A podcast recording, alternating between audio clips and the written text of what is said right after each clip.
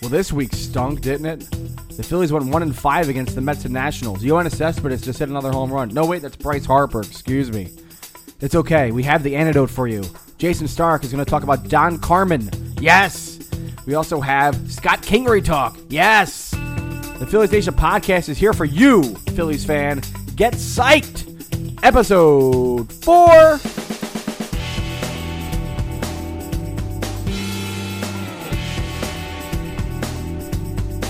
Yo, Phillies Nation. Welcome to the Phillies Nation podcast. It is episode four. My name is Tim Malcolm. I'm the editorial director of PhilliesNation.com. Go to PhilliesNation.com for all your Phillies news, rumors, information, and more.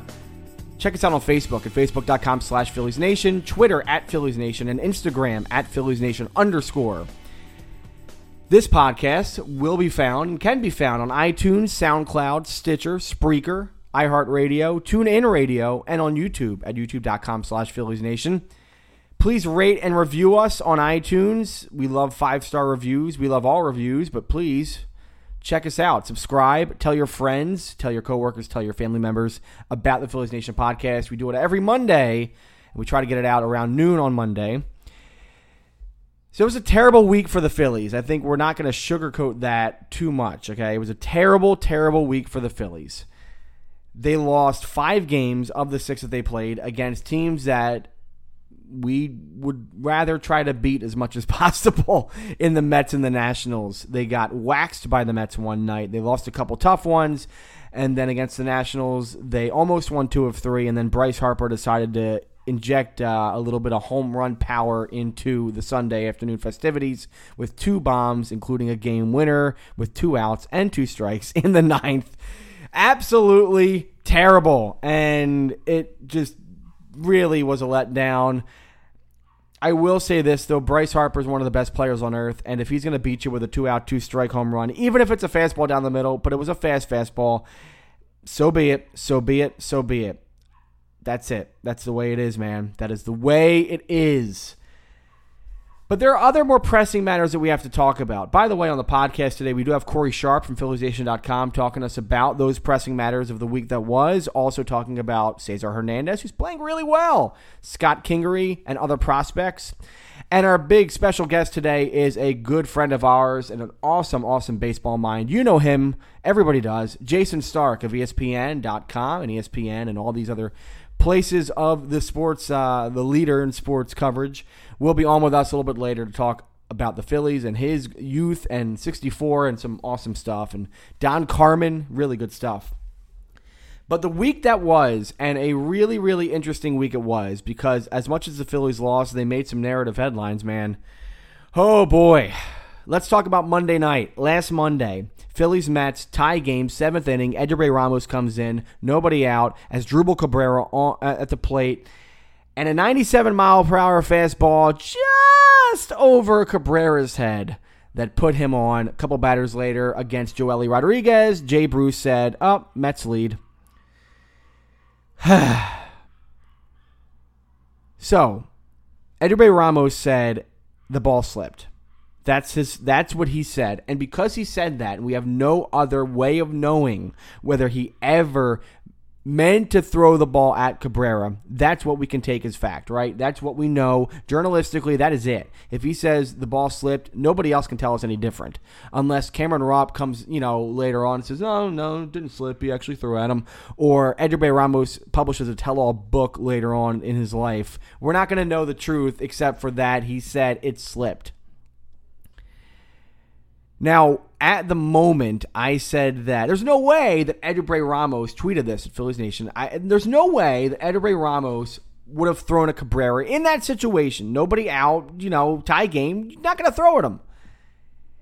Then a bunch of Mets fans came back and said, uh, remember when Asdrubal Cabrera hit a game-winning home run off of Edubray Ramos in September of 2016? And then Cabrera did a massive bat flip that was pretty awesome. And then I said, oh, ooh, forgot about that. Because I forgot about a lot of what happened in September 2016. But that gives you a little bit of a, you know, maybe, maybe, maybe Ramos was throwing at him. But he said the ball slipped. So Pete Mackanin talked to Ramos about it, which is weird because if the ball slipped, then why would you have to talk about it, right?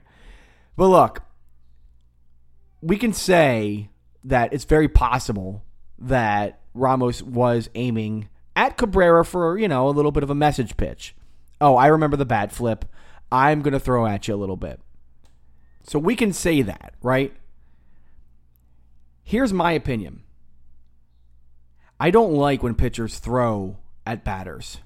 I don't like the machismo of this is my mound, this is my game. You play by the rules. And that's an opinion that some people disagree with. I know people disagree with this, but this is my opinion. I think that whole part of baseball is ridiculous. And I think this idea of respecting the game because, you know, if a guy flips a bat after a home run, oh, that's disrespectful. No, no, it's not. It's disrespectful to your belief of what baseball is supposed to be. Other people, and this happens a lot in Latin countries because this is what happens celebrate when they get a big hit or celebrate when they get a walk. Odubel Herrera does that, right? We see Odubel, we love it. It's it's hilarious, right? That's what it is for people who play that game that way. They want to celebrate because by the way, baseball is a child's game that now people get paid millions of dollars to play. And yes, there is a responsibility.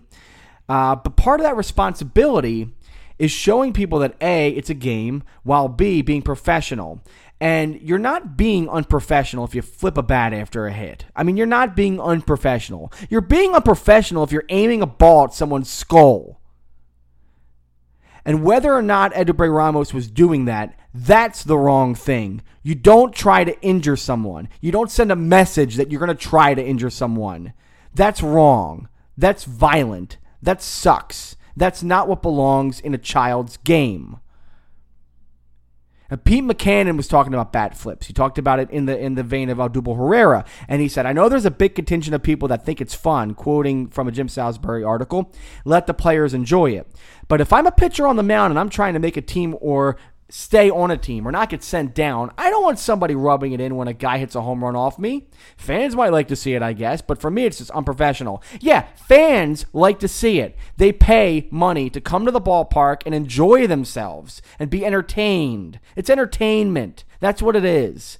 We pay money for it. Bad flips are fun. That's what it is. Not fun is someone throwing a ball at someone's head. That's not fun. Edubray Ramos, if he was throwing at Asdrubal Cabrera, should not be on this team. He should be suspended. He should be sent down. As he said, though, the ball slipped. That's his truth. We have to go with that. We have to respect that, and he stays on the team. But I'm telling you this right now. Pete Mackanin saying that these players, uh, there's a there's a disrespectfulness about it, or or you could see why you get mad at that, or it's unprofessional, or whatever he's saying. That's not the right message to send to your team. The right message to send to your team is to go in the media and say, anybody who throws a ball at another player is not welcome on this roster. That is it. Now, that was the big story early in the week. Later in the week, we uh, got the Clay Buchholz problem. He gave up a bunch of runs to the Mets and then left the game early. Uh, an MRI revealed that he might be out for the rest of the season. Uh, no, no full volume ending conclusion on that yet, but we do have a Zach Eflin start on Tuesday against the Mets. Hopefully, his fortunes are a little bit better than Clay Buchholz's are. Uh, if it is the end of Buchholz's season with the Phils, well, uh, that that stunk, huh? um, unfortunate, you know. We wish that Clay gets better, of course, but you know it's uh, it sucks because it's it's someone that we thought was going to be part of this rotation all year and just didn't work out that way. But it's unfortunate, and hopefully he does get better. But now we start the whole Lehigh Valley system, right? Eflin will get the first crack. If he does well, then he stays on the team. And if not him, maybe it's Nick Pivetta, who's throwing really well. Jake Thompson scuffling a little bit to start the year, but we got a lot of guys who are going to come up and try to do their thing. So hopefully Eflin does his thing on Tuesday. Uh, meanwhile, the Phillies bullpen continue to have some trouble, especially Sunday against the Nationals with Joaquin Benoit giving up the big home run to Harper. As I said, Bryce Harper hitting a home run in the ninth inning That's fine. Look, he's a, he's a great player, and it's what happens. And it was a three-two fastball down the middle, but it's okay. He's a great player. It's what happens. That's it. That's it. It's okay. Benoit should still be the closer of this team.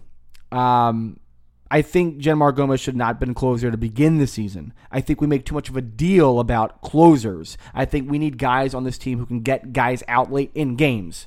Benoit has done that for the most part, except for that last home run by Harper.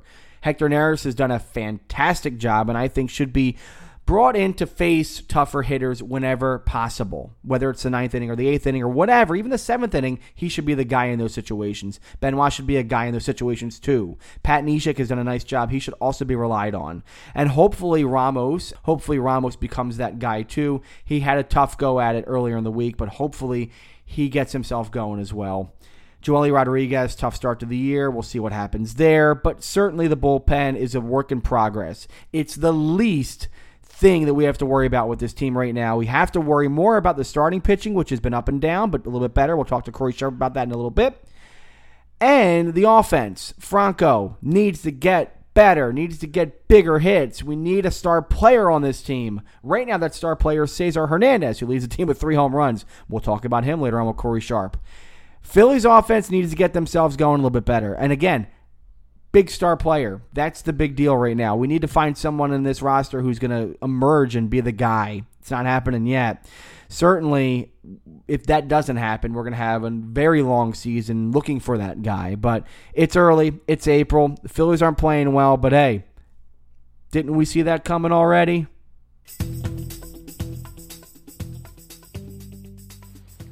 So it was a bad week for the Phillies, obviously, with all the losses. There were some bright spots, though, as there were some good pitching performances. Uh, and we want to talk about both the good and the bad in the pitching. And I have Corey uh, Sharp here from PhilliesNation.com. I wrote a piece, Corey, on Sunday at the website about Vince Velasquez and about a lot of people talking about whether he should be in the bullpen and maybe it's time to move him there but I wrote about how Velasquez maybe needs to be stretched out to the umpteenth percent and be sort of a 120, 130 pitch guy. What are your thoughts on Velasquez in the short term future? Well, I, I, you know, that what what's going on now isn't working, and um, you know, but I, I'm not sure if Pete is, is willing to to do that kind of thing. You know, he took out Eickhoff today. I think he had 94 pitches through six innings, and he could have easily went uh, a seventh inning, but I don't know why he he doesn't you know extend his starters. But yeah, that's that's what I, I would try it. So so you think that Velasquez, you know, even if he's getting over the hundred pitch barrier in the fourth or fifth inning, just let him go and and because I I, I honest I mean I've I've done a lot of research on Nolan Ryan and and he's a very interesting pitcher because through his career he struck out, a, I mean, an unfathomable amount of people, right? 5,714 career strikeouts, but he also walked the most people ever, 2,795. He would walk 170, 180 people per season at, at his peak, uh, and it got better as his career went on. But why not stretch it out if you're Pete Mackanin? I mean, it's early in the year, but but you know, I I really think if you have a guy who can throw, you know, 10, 11 strikeouts per nine innings, why not go big on him? So you agree with me?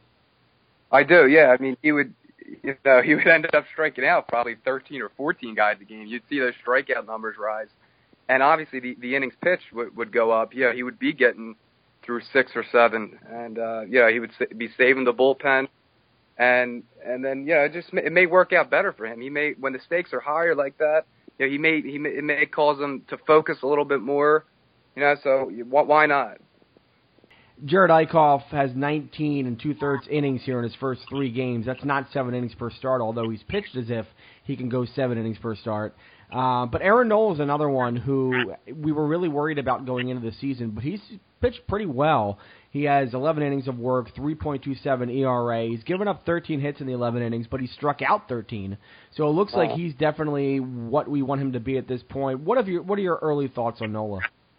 Uh, I obviously liked what I've seen. I think it's about time now that we stop worrying about him being injured. I think that now he needs to be put on on the same plane as everybody else, and um, you know, and critique him like he's just another pitcher. I think he he's healthy. He's throwing 95. That's something he wasn't even doing last year. and uh, I mean, did you see that strikeout to Bryce Harper? I mean, that was that was some pain. It was 95, and he he wasn't 95. You know, he wasn't throwing 95 last year. Right. When he when he was completely healthy the first two months. So, like I said, I think it's time we start putting him on the same plane as Eickhoff and Velasquez, and, Yeah, and I- let's go. He's healthy. You're talking about the Harper strikeout on Friday, and man, that thing, like his tailing fastball when it is on point, he painted that low outside corner, and it was one of the best pitches I've seen him throw. I mean, he has good stuff. But I always Yeah. get a good Cliff Lee vibe out of him because he's got the ability to paint with a fastball, which is very hard to do, and not a lot of pitchers can do that with Uh. regularity. But he he looks like he's on again. Yeah, I mean, and when it's 95, it, it makes better, for, you know, for Nola. So Now- hope that keeps up. Now, another pitcher who obviously is pitching well to start the year is Jeremy Hellickson, and again, you know, he's at least getting a little bit more room with Pete Mackanin. Maybe he's a veteran, that's why. But he has a 1.59 ERA. He did get hooked in the first two outings of his uh, season with five innings each, but because of other, you know, prob. I mean, the first the first game it was his first start of the year, so maybe I kind of understand that. The second one, uh, he left with a little bit of an injury, but now he pitched pretty well in his third st- uh, start, going seven innings. Uh, but here's the thing that I worry about with Hellickson. He has five strikeouts and three walks to start the season in his 17 innings. That is not sustainable. Uh, are you worried at all about Hellickson, or you think he's going to be able to win with smoke and mirrors? Um, I, I don't. I think he goes through his spurts um, with with strikeouts and uh, pitching to contact. I, I'm not worried about him. I, you know, he, he's a veteran. He he's been there. Uh, yeah, he's former rookie of the year, and uh, I definitely think you know pitching in the National League helps him. Um, you know, he kind of wore out his welcome there in Tampa Bay, but um, he's the le- he's the least guy I'm concerned about. You know, I mean, I, I expect him to go out there and give you six or seven and and give up two or three, and and sometimes he, yeah, a lot of times he even exceeds that. So, like I said, he's he's the last guy I'm worried about.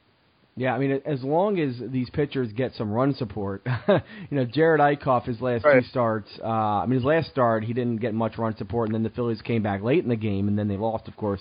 Uh, but Eickhoff has obviously been the big victim over his career. Um, but yeah, it's been a tough go for these guys because they, I, I think you want to see them get seven, eight innings, you know, consistently. But part of the problem is it's the fifth or sixth inning, and the Phillies are down by two runs, and they need a pinch hitter to come up, you know, because Freddie Galvis is hacking at something that you know will pop up on the infield, and you need to get Right, somebody right. in there. So it's Yep. it, yeah, it's you know I, I think the rotation's been good so far, but obviously some sore spots. You want to see Velasquez kind of get himself right a little bit, but again, I think if we just let let him go, like he's if he's a dog, let him let him roam free and bite people all game long. You know, let him just do it. Um, otherwise, I think Yeah. you know the pitching staff is what we kind of thought they were, right? Yeah, yeah. I mean, with Velasquez, I think that that's like the per, you know you want to compare him to something. Know, he's a dog. He's a horse. He's your horse. He's your guy. Yeah, right. And you, you throw him. You just thrust him in there and, and you let it go. But as for the rotation, I mean, yeah, th- this was going to be the strength of the t- strength of the team. Uh, and then, yeah, of course, with along with the bullpen, how how much improved it's been from last year. But but yeah, I, all in all, I think you know it's it's been it's been a, a good showing at least for for for the pitching overall for the most part. Uh, Corey Yeah. Sharp, Corey Sharp from PhilliesNation.com. We'll we'll talk to you a little bit later on in the show. Okay, sounds good.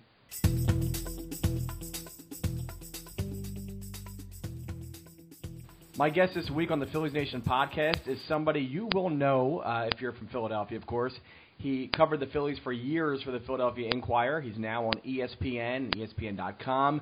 He works with Mike and Mike in the mornings. He does everything baseball related for ESPN. Uh, and he just recently actually was uh, inducted, he'll be inducted at least, into the Philadelphia Jewish Sports Hall of Fame. Uh, that'll be May 23rd. Jayson Stark, welcome to the Phillies Nation podcast. Tim, thanks for having me, man. Great to be here. Yeah, thanks, and uh, congratulations on the Jewish Sports Hall of Fame induction. That's that must be a huge honor for you. It's so cool. It's, uh, it's one of the coolest things that's ever happened to me. There's, there's a lot of my friends and a lot of my Philadelphia sports heroes who are in the Philadelphia Jewish Sports Hall of Fame, and I don't know how I got somehow uh, elected to this club, but it's really cool to be there. And I, I mean, I wanted to ask you because I've in a couple of the interviews that I've done so far for the podcast, your name has actually come up more than once, and Really? all for good reasons. And it, it we talk about how influential you kind of have been for a lot of writers, especially my generation. I'm in my 30s. Um, do you think about that with the Jewish Sports Hall of Fame induction coming up too? Do you think about like what kind of legacy you're leaving in baseball writing? Well, I've never really thought of that. Um, I don't know if I've reached the legacy stage, but uh, you know, I've always, I've always been grateful for the people who helped me when I was trying to figure it out, and so I've always tried to be one of those people who helped whoever came along and asked for help. I just I, actually earlier today was swapping emails with a uh, a, a, college aspiring college sports writer who I met in spring training, sat next to him in a press box, and I told him to keep in touch. He keeps in touch. You know, he sends me stuff. He writes. I I try to write back. That's. Uh, my like my the, the greatest contribution I ever made probably was the the great Tyler Kepner who covers baseball for the New York Times and is really one of, you know one of the best baseball writers in America. Certainly. When he was like 14 years old, he wrote to me and said, "Hey, when I grow up, I want to do what you do." And uh, he, you know, he. I, so I, I, I feel like there are some people out there like that, but every once in a while, I mean, I, I hear the same thing that that you're telling me. Somebody will say, "Hey, you know, reading you was a great influence on me," or "That's one of the reasons I wanted to be a sports writer." I mean, I don't know what that means in terms of legacy, but it's really tremendous to to hear that and feel like you you helped somebody find their way in life, right? Yeah, no, absolutely. I mean, and, and me and, and so many others, I think, you know, can attest to reading your Sunday, you know, baseball week pages in the Inquirer in the 1990s and such, and and that using that as sort of a, a, a platform for, oh, this is how you can do it. Which leads me to, I think, uh, getting to kind of you growing up in Philadelphia. I mean, were you when you were a kid? Did you like go to Connie Mack Stadium and like? You know, sit there and as the Phillies were giving up eight runs in an inning, say, I don't know, maybe the Phillies haven't given up eight runs in an inning on a Saturday. I have to look this up somehow. Ha- has that ever happened? Was that happening when you were a kid? I, I I wasn't quite at that stage when I was like nine years old. Sorry, but I'm not I'm not that sick. But I'll tell you what I did do, and I I wrote about this in my Wild Pitches book. Um, I used to go to the games as a kid with my binoculars, and I I swear this is true. I take those binoculars out and I train them on the press box, trying to figure out what those people were doing up there. Huh. And I, you know, I, I don't know how to explain this except that I I loved sports, and I guess I was one of the smart ones. I figured out early on I wasn't going to be good enough to actually play sports professionally. and my my mother was a writer. She had some newspaper friends. I just thought, wow, this would be a really cool thing to do someday. So I was always curious about it. And like the the part where I decided, you know, when's the last time this happened, or I never saw that before. Um, I don't know when that came along, but Yeah. now I'm, I'm I'm imprisoned by that mentality. Help! That well, that's become that's become how you're defined, I think, in a lot of ways. We were talking off air uh, about how just today you were looking for uh, an instance in which an outfield had the same last name, all three per- people in the outfield. Um, what- right. The White the White Sox. Uh, it, it's Friday, April 14th. The White Sox are starting an outfield of all guys named Garcia tonight, and all over Twitter, people feel like they have to tell me this, and they they need to ask me the last time this happened, and this is Tim, this is my lot in life. This is the niche I've carved out for myself. Every day something happens in baseball and somebody will say to me, Hey, you would appreciate this or only you would know this or hey, I gotta tell you this or when's the last time this happened or something like that. And I it just makes me laugh that people think that I'm just this walking encyclopedia of weirdness. well, yeah, And I mean, I am. You, you, you were you were I, but you were that guy, you know, definitely the Inquirer. I mean, you had you know the weird box score line of the week, and you, you know Yep. the rumblings and grumblings, of course, and all that stuff. Um, but it must be like neat to have that niche, and especially because baseball is anything. Ha- and every day you see something new, right? I mean, that's the that's one of the old cliches is that every game you'll watch, there's something new that you haven't seen before. So you're kind of like the king of that, you know, little. I, I've become the king of that. Um, it's funny that, that you say that, really, because my my mother a million times told me, "You need to write a book and call it I never saw that before." And Yeah. one of these days, I might actually do that. No, that'd be great. No, I think I think that'd be a, a big seller too. Right? Um, and you know, I've written up so many little things like that, n- notes and columns and just craziness. That all right, this Garcia thing comes along, and I'm thinking, I know I wrote about something like this at the Inquirer. There's a week in review column about this, and and it like for some reason it dawned on me that the Pirates once started an outfield of three guys named Brown, and so I was trying to look that up today, and like I think when this happens, I really need to defragment my hard drive. Think of the the dumb stuff that is rattling around in my brain. It's just taking up space. Need to- need to it's not on- contributing to the betterment of anybody's life, except these people tweeting at me. That's it. You need to go on a two week vacation to Barbados or something. two month vacation. I don't do.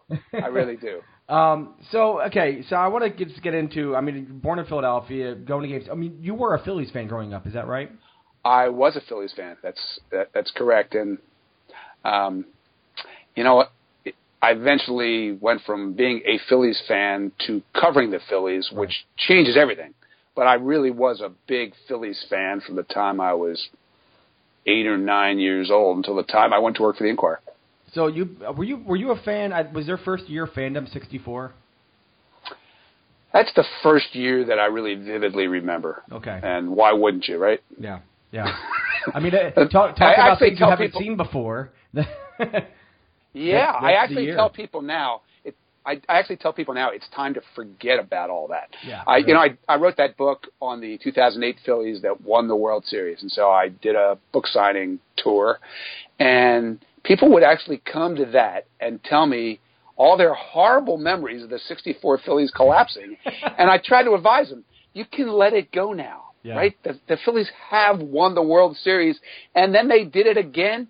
You can let it go, but they don't want to let it go. no, of course that's a, not. That's part of being a Philadelphian. Absolutely. But the thing that I think is, has kind of come out in the last couple of years at least has there's more of an appreciation toward the 64 team than I think there has been in the past. And I think the Dick Allen Hall of Fame, you know, uh, uh, campaign has kind of helped that a little bit. Um, but I feel like people are kind of a little bit better on that team than they used to be. Yeah, you know, there's a, it's a really interesting phenomenon. Um, there's a real fondness for that team, almost if it won. You know, if uh, if the rules were the same then as they are now, that team would have won the NL East even after losing ten in a row. Right? Would have gone to the Yeah. playoffs. It would not be remembered anywhere near the same. And so people, I think, in retrospect, have decided apparently they enjoyed that ride.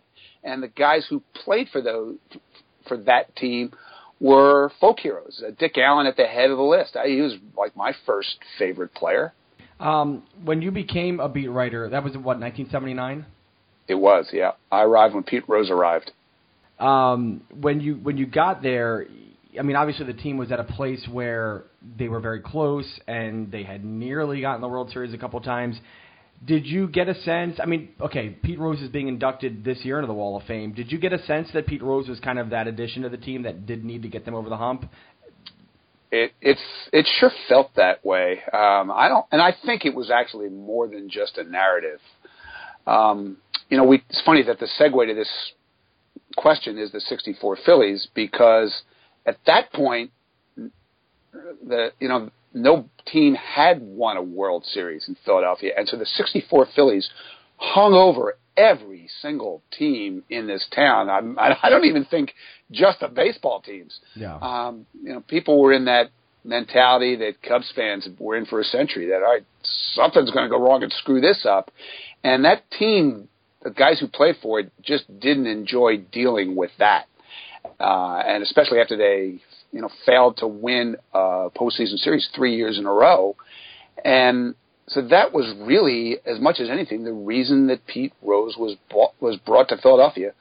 Proven winner, talked about winning, uh, really helped transform the mindset of a bunch of guys who hadn't won. It's not the only reason they won. Mm-hmm. Dallas Green played a huge role in it. Yeah. Uh, you know, Paul Owens is forgotten by time. One, you know, one of the great general managers in the history of this town. There's a lot of reasons that team won, but the, the, I don't think they win without Pete Rose. I'll put it that way. Yeah, I, and I think you know, just looking, we did a 50 greatest Phillies games the last 50 years over the off season, and I wrote a lot about the 1980 Phillies, and it seemed like in every game that mattered that year, Pete Rose had like three walks and a base hit or two, and was all over the field and was doing something. Like he made plays in center field for God's sakes. He was doing things that you know guys just couldn't do. You know, and it does kind of tell you that yeah, I think every team does. I mean, not every team, but the teams that at least the Phillies were known as this kind of leisurely bunch. They needed that guy who could just kind of get them through the finish and say, "No, you can win the World Series. You're, you're better than these teams." Yeah, and you know you've you've heard them all talk about it. So it, it's not just revisionist history. It was it felt that way at the time, and I mean, again, you hear Mike Schmidt and Larry Bowa and the the key cogs in that team speak about it all the time. They needed to hear from somebody like Pete how good they were, and I, it was important in in all your years of covering the Phillies, I mean, Pete Rose was obviously a character. Larry Bowa was a character. Uh, even Schmidt at times could be, you know, character. Uh, are there any really interesting characters that you know of all the quotes that you got, of all the people that you met, you know, just you love talking to the person, or maybe you didn't like the, talking to the person?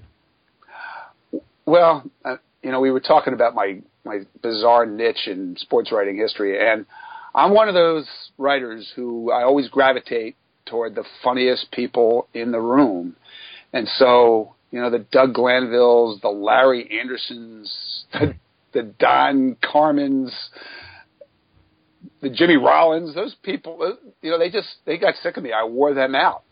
give, me, wait, they, give me a know, Don, give me, give me a Don Carman story because I didn't know he was funny. Uh, oh, there's, Don Carman was tremendous. There's like the, the, the two great Don Carman things that I recall uh, that, that kept Week in Review humming. Uh, one was he started his career by going, I, I think it was. I just saw a list of this, so I know it's, I don't. I remember this wrong. I remember it as being 0 for 54. Okay. That's how he started his career at the plate. He used to refer to it as that Johnny Vander Meer thing I did. and uh, we just saw a list because uh, Wei Yin Chen started his career by going 0 for 50, and he wasn't on it, so it must have been like over 48 or whatever it was. But anyway, he finally got a hit after going over 48, over 48,000, whatever it was. And then he got to second base and got picked off second base. and it, it, and his explanation made a lot of sense. He said, I'd never been to second base. so that was a pretty good excuse.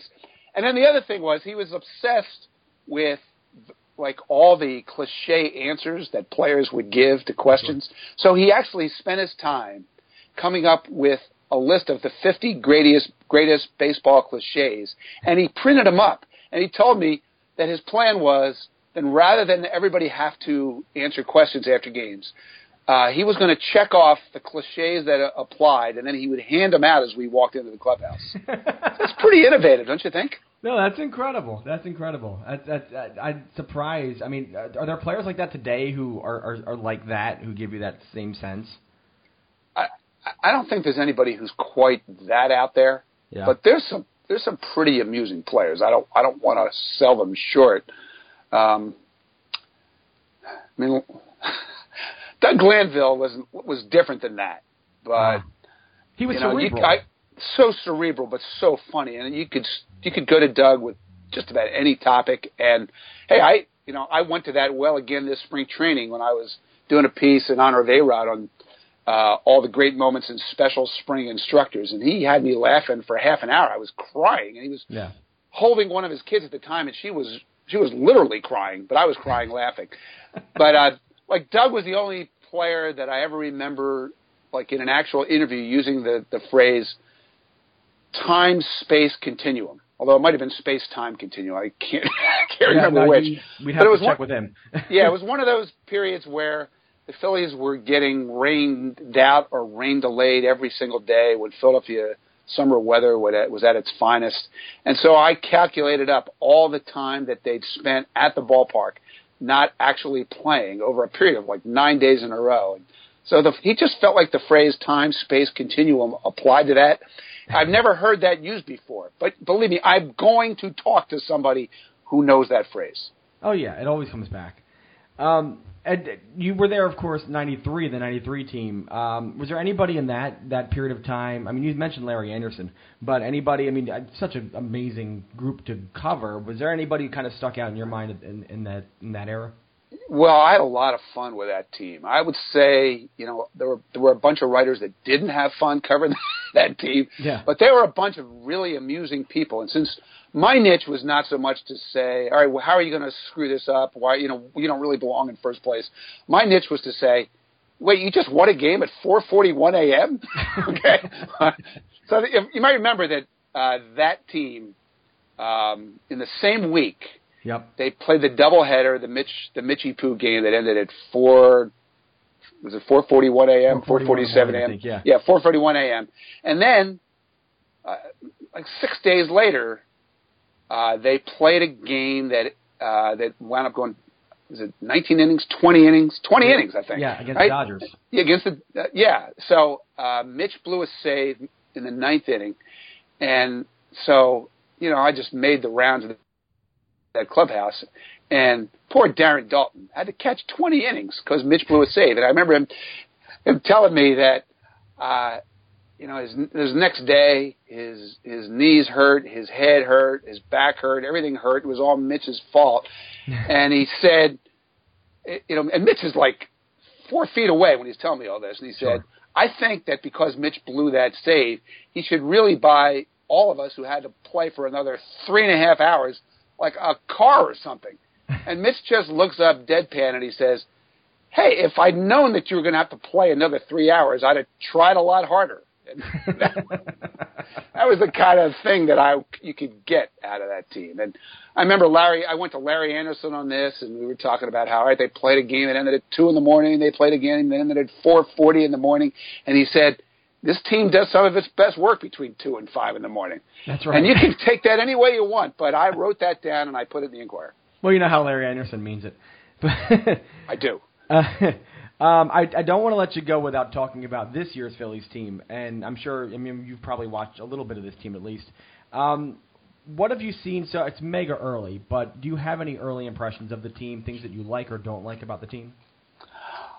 Um, well, I think that their pitching is, is is should be a lot more reliable than last year, and their bullpen in particular should be a lot more reliable than last year. And uh, you you would think that would lead to them winning more games, except that you know if you really look inside the numbers last year, um, based on run differential, their expected one loss total was actually 60 and 102.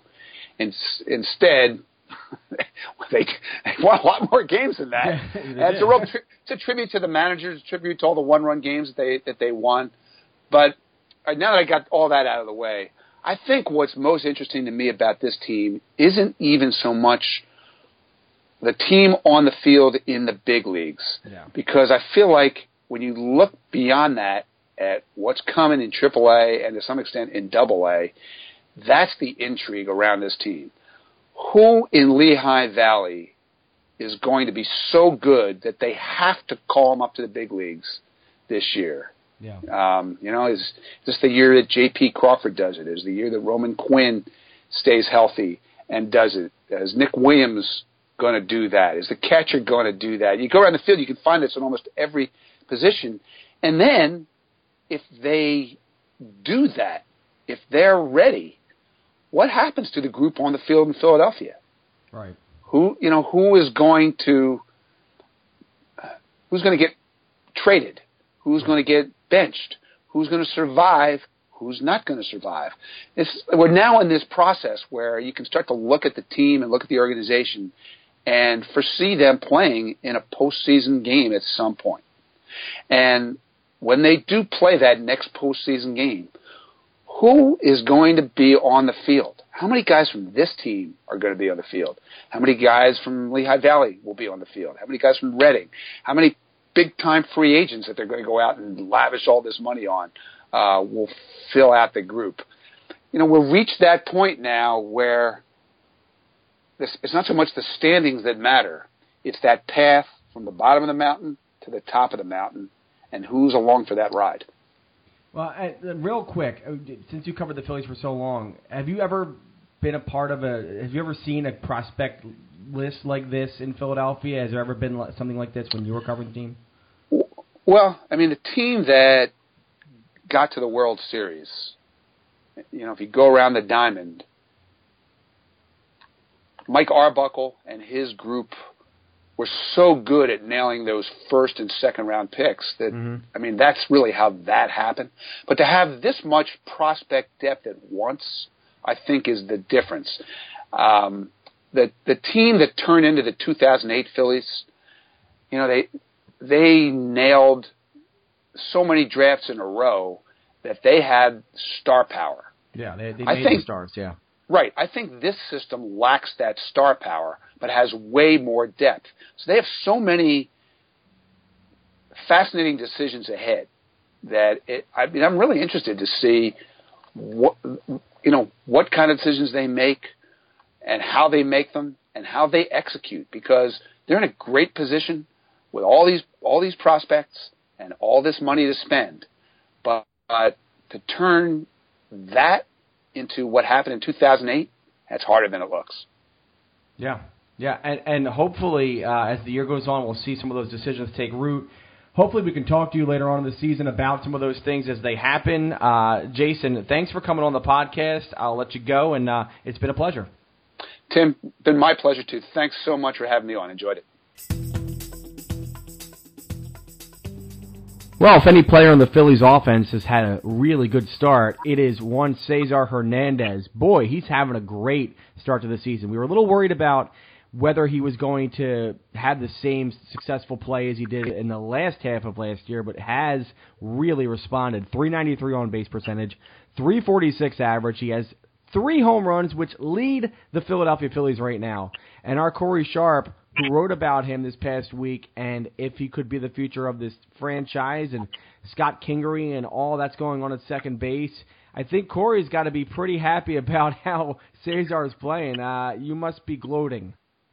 I am right now. He he's making me look good. He's making me look like a million bucks right now. Well, he's he's certainly earning his uh, three home runs again, lead the team. And you wrote about how Hernandez, you know, is this is really the year where I think he's proven himself to be a regular everyday player on a top shelf team, and uh, he's certainly doing that right now. But he has Scott Kingery breathing down his neck. And Kingery, no slouch himself this year. He's hitting 313 with a 439 OBP. He's got four home runs, which lead the Reading Fighting Phils. But what do you think about Kingery and Hernandez? I know you said that Hernandez really should be the guy we look at going forward, but 2018, do you think he is the guy at second base? I, I do. I, I mean, especially if he, you know, I mentioned it in the piece that this season's still early, obviously, but all indications are that that Hernandez is is going to ex- you know, at least do what he did last year, if not exceed it. And I, I'm not against Scott Kingery at all.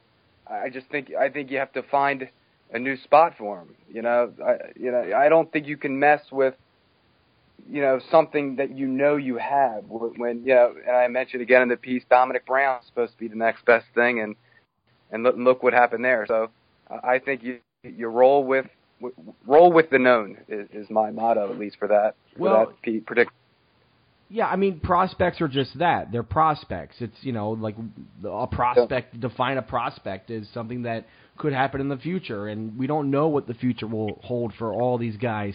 And of course, we have a great system at this point, but who knows if Scott Kingery comes up to the majors and you know completely falls flat on his face like Domonic Brown did. Well, to be fair, Brown had a good season, uh, but and a good month or whatever. But I, and I still love Domonic Brown, but that's me. But looking at what this franchise has in all the other positions on the diamond, which of course they have a lot of bounty out there. Let's start with catcher because this is a place where what is happening at the major league level is not strong right now. Cameron Rupp has had a very slow start to the year. He's hitting 167 with a 286 OBP. Uh, he only has five hits on the year. Andrew Knapp is his backup, and Knapp really hasn't had a lot of looks so far this season. Only 10 at bats, and he's only hitting 200. But then, of course, there's Jorge Alfaro, who is doing a very nice job in Lehigh Valley with a 361 average, uh, one home run, five RBI. He's, he's hitting the cover off the ball.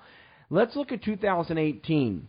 What are the pros to having Cameron Rupp on this team as your starting catcher in 2018? And do you think he should be the guy? Uh, the, I guess the pros are that obviously he he's a, he'll be a veteran by that point, uh, a pretty uh, you know a guy who's been here who knows the starting rotation. Um, you know he he, he has pop, um, but he, he's he'll probably he'll probably be that mentor uh, for Alfaro. That that would be the pro pretty much for for uh, for Cameron Rupp being here. Yeah, and and as far as Alfaro being here in 2018, what what what what does he give you uh, next year? Do you think?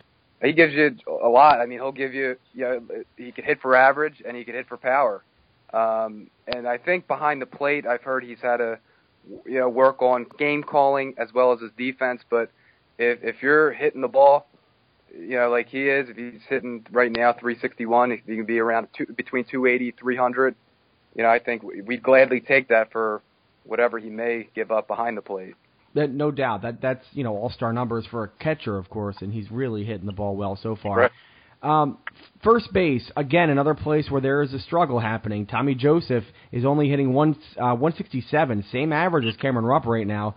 Almost identical numbers, actually, with the power, only one home run for both of them. Um, Joseph's really struggled out there, and Brock Stassi's sort of been up and down. He's had some moments. He had the big home run, uh, his first hit of, the, of his career. His glove looks fantastic, by the way. Um, and, of course, we're kind of grading on a curve because we had Ryan Howard for so many years. But again, you have in the minors a first baseman who is hitting the cover off the ball. Rhys Hoskins is hitting 324. He hit two home runs on Saturday. He's got now three on the season. Uh, he's got a 676 slugging percentage. Pros of Tommy Joseph being here in 2018 as your starter. If he's here, a pro would be that he he uh, he's hit 25 to 30 home runs and knocked in over 70, you know, between 70 to 80 RBIs. So that, that means yeah, he, he's a productive player. Obviously, we don't know that now. Uh, he's he's off to a slow start. What I'm uh, a little concerned with now that he he's he's not catching up to the fastball, and, and he's just not swinging at good pitches either. Uh, right. But that yeah, that's a lot of a lot of players. Uh, you know, they say pitching kind of dominates April. You know, when when the uh, hitters need to get their timing. Yeah, at much smaller level. You know, I always you know, in high school ball, I, I struggled the first few games of the year in in, in uh, the middle of March. Obviously, it's much smaller scale, but that's how some players are. And um, yeah, well, so we'll have to see. But a pro would, if he's here in, in next year as a starter, and and you, you'll know why. Yeah, I mean, he definitely has power, and that's the big tool for him. If that's not there, though, I think it's a very tough road for Tommy Joseph to hoe. Meanwhile, you have Rhys Hoskins, who you know has a decent glove down there, but really is just an all around great hitter.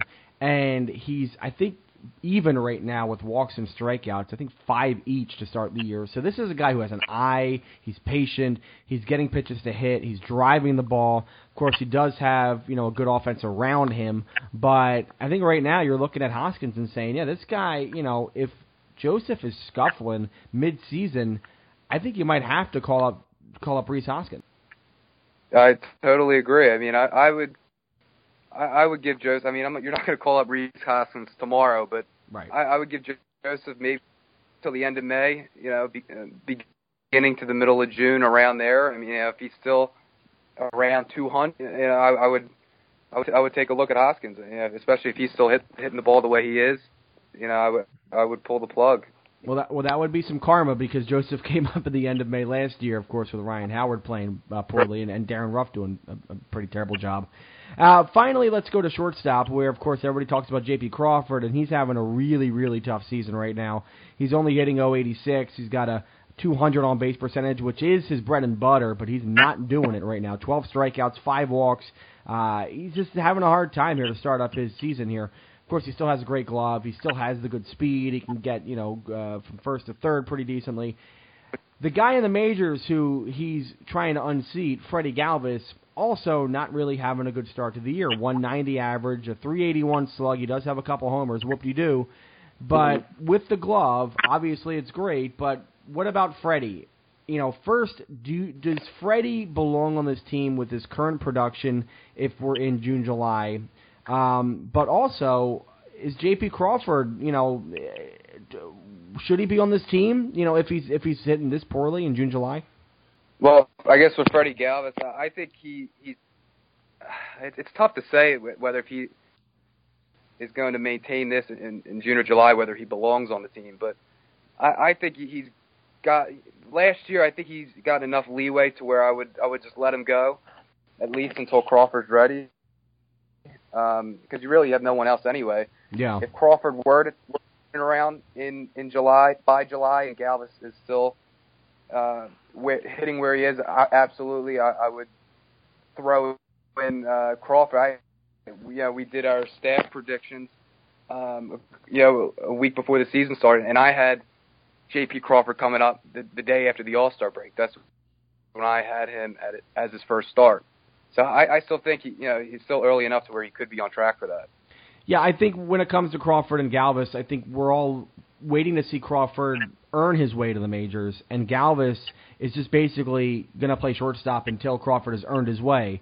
And even right. then, you know, it's possible that Freddie still gets a lot of time starting with Crawford kind of getting, you know, uh, a start here, a start there, maybe playing on the bench a little bit. I don't know, but at this point, I think we're right. Well, yeah, I, I think. Good. Right. I think Freddie Galvis could be the Andres Blanco, you know, in, in net, net by next year. You know, where he he's the utility guy. Yeah. Well, yeah. Possible. Um, you know, it, would be a really good utility fielder. I'll tell you that. It'd be great to have right. glove still out there. Um, yeah. But it is tough watching him scuffle right now. But at least he's in the eight hole. He's not really hurting in a major way. But you know, I think we're just playing wait and see with all these guys, and I think we got to revisit this maybe end of May and then see, okay, is this the time to bring up certain guys or to say yes or no on certain guys? But we'll see when we get there. Corey Sharp, PhilliesNation.com. Yep. Thanks for coming on. Thank you.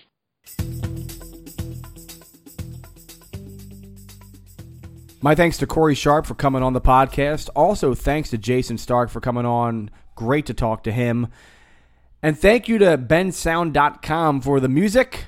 If you would like to contribute music to the Phillies Nation podcast, please get in touch with me, tim at philliesnation.com. We'd love to get your music on the podcast. We would also love to get your stories.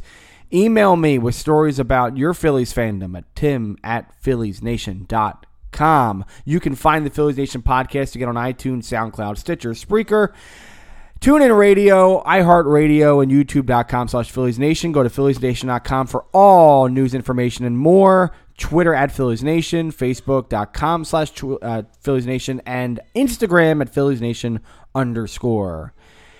By the way, Jorge Alfaro, again, 395 on base percentage with 13 hits this year, three extra base hits. Rhys Hoskins has six extra base hits and is hitting 324. Nick Pivetta, 13 strikeouts and 13 innings. It's all coming together, guys. We'll see you next week on the Phillies Nation podcast.